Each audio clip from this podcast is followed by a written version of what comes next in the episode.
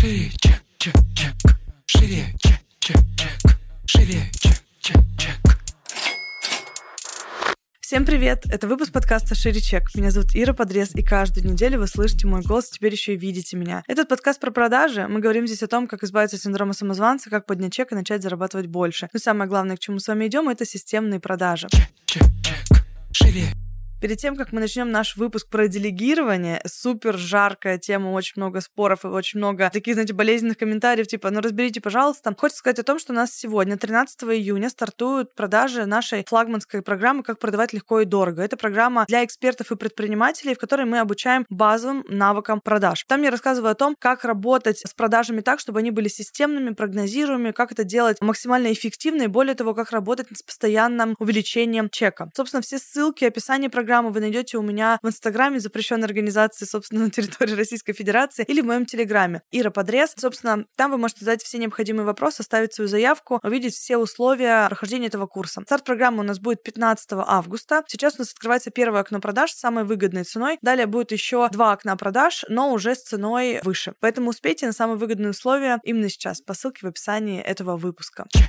чек. Шире, Ну что, мы начинаем с вами тему делегирования. Мы собираем все время ваши запросы в окошке в Инстаграме, потом их анализируем и, собственно, пишем темы на самые актуальные выпуски. Темы, которые я озвучиваю с точки зрения бизнеса, я озвучиваю не как эксперт, там, условно, в делегировании или там в работе с управляющими или еще с кем-то. Я озвучиваю просто как предприниматель, у которого есть определенный опыт, и я им делюсь. То есть это не инструкция, значит, к четкому выполнению, но, возможно, мой опыт вам будет весьма полезен. Итак, тема делегирования. Первое, чем хочется сказать, мы разбирали с вами тему мотивации. Возможно, вы уже видели этот ролик или, наоборот, он выйдет чуть позже. Но фишка в том, что мотивировать других людей выполнять какие-то задачи крайне сложно или практически невозможно. То есть нужно, чтобы у людей был интерес выполнять какую-то задачу. Как вообще происходит делегирование? И первое, о чем хочется напомнить, не напомнить, даже рассказать. Мы все время думаем о том, что если я что-то отдал и мне сделали плохо, то как бы проблема в том человеке, которому я отдал, да, он некомпетентный. Поэтому многие держатся за свою работу, типа, что кроме меня никто лучше ее не сделает. Я буду один умирать на работе, но делегировать не буду, потому что все остальные, естественно же, дебилы, э, сделать ничего нормально не могут. Только я один-единственный спасу этот мир со своей работы. А, так вот, фишка в том, что, скорее всего, вы не умеете делегировать. То есть проблема в вас, в том, как вы ставите задачу, в том, как вы объясняете, что нужно сделать, в том, как вы обучаете сотрудников, в том, как вы вообще передаете правильно ТЗ, да, то есть что вы хотите получить в итоге. У многих людей проблема с формулировкой итогового результата. То есть, когда человек отдает какую-то работу, он не в состоянии сформулировать, что он хочет получить на выходе. И что мы видим? Мы видим, на самом деле, дисконнект между человеком, который делегирует, и тот, кто принимает это делегирование. Получается, что, возможно, этот человек, ну, как бы далеко не плохой профессионал, но просто хуево была поставлена задача. И получается, что результат не получен тот, который нужен. Этот говорит, я больше делегировать не буду, а этот, скорее всего, скажет, господи, с такими дебилами, конечно, тоже работать не хочется. И тоже ищет, ходит нормальные себе проекты, нормальные компании, с которыми хочется работать. Поэтому, прежде всего, когда мы ставим вопрос про делегирование, я его вам возвращаю, как людям, которые делегируют. Он про то, как научиться правильно ставить задачи. И более того, научиться этому можно только в практическом опыте. То есть невозможно научиться делегировать, когда вы никогда этого не делали, у вас нет опыта вот ежедневной постановки задач, и вы хотите, знаете, типа вы откладываете этот вопрос на полгода, на год, там, на полтора, и думаете, что ну через полтора я просто найду человека, который придет, все поймет и сразу начнет делать. Скорее всего, этого не случится, потому что делегирование это навык. И навык руководителя, который должен постоянно апгрейдиться. Потому что я, когда начинала свою карьеру, у меня с навыком делегирования было точно так же, как у всех э, вас. Я не могла поставить правильно задачу, я не могла правильно как бы описать ТЗ.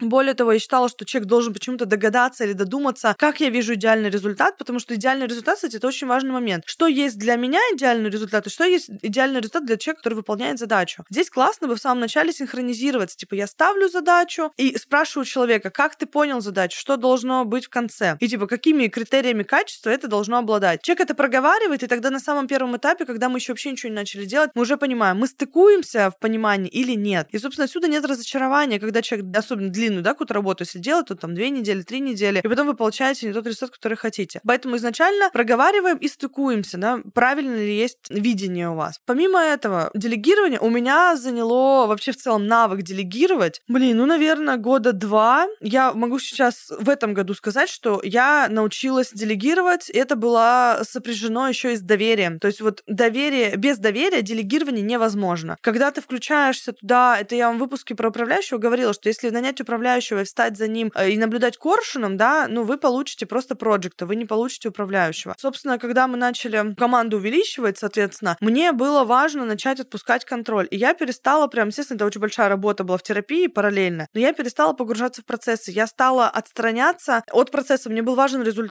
Типа, как вы это будете делать? Мне уже, ну, как бы не важно, потому что первоначально управляющий мне прям все в процессе показывала. Типа, вот мы тут, вот мы сделали вот это, теперь вот это, посмотри, проверь, дай добро и так далее. Сейчас мне приносят уже финальные результаты или предфинальные и говорят там, да-да, нет-нет, что-то скорректируй. Вот тут я даю какие-то коррекции. Но внутрь процесса я не погружаюсь. Более того, что еще было в делегировании очень важным? Было важно увидеть в других людях профессионалов. Когда вы берете людей в команду, вы не берете идиотов, вы берете компетентных людей. Тогда дайте им возможность проявлять эти свои компетенции. Я была удивлена, когда у нас кураторы, которые сопровождают продукт, они вообще все у нас маркетологи, они все маркетологи с опытом. Это люди, которые у нас учились на программе, сделали кейсы, потом прошли отбор, 10 человек на одно место и, собственно, попали в команду. И я удивилась, когда мы дали возможность кураторам проявляться как маркетологам. И, о боги, оказалось, что мы можем вести там несколько соцсетей без моего вообще участия. Я раньше считала, что ведение соцсетей, оно, ну, как бы обязательно требует моей включенности. А я физически могу вести вот Инстаграм и Селегу я сейчас веду свою, как бы. Меня не хватает на ВКонтакте, меня не хватает на корпоративные соцсети, и меня и не должно хватать на самом деле. Но я этого раньше как бы не понимала, это было очень трудно. И, собственно, сейчас у нас, допустим, стартует первый раз продажа, когда в продаже участвую не только я. Обычно у нас, ну, основная такая нагрузка шла на меня и мои включенные. А сейчас у нас огромное количество площадок, которые автономно работают и ведут продажи. И я такая, аллилуйя, спасибо большое. Вот делегирование позволяет как раз-таки охватить намного больше объем работы, делать это не своими силами. Но здесь надо понимать, насколько вы претензионны. И более того, я бы сказала, что это хуевое качество, когда вы хотите делегировать, быть перфекционистом. Возможно, у вас свое видение работы, у вас свой бэкграунд, и вы сделали одним образом. Ваш э, там сотрудник, которым вы делегируете, сделал бы это по-другому. И если вы все время пытаетесь довести до идеала с первого раза, то, скорее всего, вы вообще ничего не успеете сделать. Надо научиться делать как-то, но делать. Выпускайте какие-то версии, там, мы, допустим, сделали недавно сайт, мы обычно делали другими силами, а сейчас мы выпустили сайт, который полностью сделала команда. Да, он не там какой-то супер крутой там по дизайну, он красивый, он симпатичный, там, да, не такие охуенные текста, как у нас были раньше, но они рабочие, они генерят заявки. Собственно, почему бы не дать возможность команде самостоятельно делать какие-то этапы воронки, которые, ну, как бы не требуют каких-то наших конкретных усилий. И для меня это, на самом деле, возможность, ну, намного быстрее развиваться, когда ты больше доверяешь. Но это сто процентов выносится в терапию, потому что без доверия делегирование реально не работает. Ну, вот там надо себя, не знаю, я в какой-то момент просто сначала себя прям останавливала, типа, хочу включиться, потом такая, Ир, Ир, не-не-не, это было очень трудный такой момент. Потом, когда входит, наверное, больше уже в какую-то привычку, и когда людей становится больше, я, кстати, поняла, что вот у нас было 10 человек команда, для меня 10 человек это было критическое число. Я думала, что вот 10 я понимаю, как контролировать и вообще держать в поле зрения, больше не понимаю. И потом каким-то для себя интересным образом я обратила внимание, что у нас в команде уже 15 человек, уже 20 человек. То есть, когда пошел момент вот этого доверия, делегирования, я перестала зацикливаться на количестве человек в команде и поняла, что у меня в состоянии руководителя контролировать свои подразделения. У нас тогда появилась э, вообще в компании уже ну, немножко другая иерархия в целом, да, что у нас появились разные подразделения, разные руководители, они под собой держат линейных сотрудников, у них свои там планерки, на которых я не присутствую. Я присутствую только на итоговой планерке по пятницам, и то как бы не всегда. Ее ведет управляющая, я там присутствую как собственник бизнеса. И это очень прикольный опыт. Он, да, требует от вас э, много внутренних, наверное, вот э, сил таких, потому что делегирование не столько сложно с технической точки зрения, а сколько больше напряг там идет эмоционально, потому что с технической точки зрения вы просто учитесь правильно ставить задачи, писать критерии их выполнения и, соответственно, стыковаться в итоге с человеком, да, как вы видите, классный идеальный результат. А вот с точки зрения эмоциональных моментов, там начинается вопрос доверия, начинается вопрос собственной значимости. Если я делегирую, то я в компании каких-то там вещей меньше делаю, а значит, я здесь не нужный. И вот это выносится уже, соответственно, в терапию. Вообще, тема делегирования — это, конечно, проверка на доверие, потому что если вы научились делегировать какую-то маленькую часть, дальше вам нужно доверие своего к миру все больше и больше увеличивать, да, чтобы вы могли делегировать более сложные задачи. Чек, чек, чек.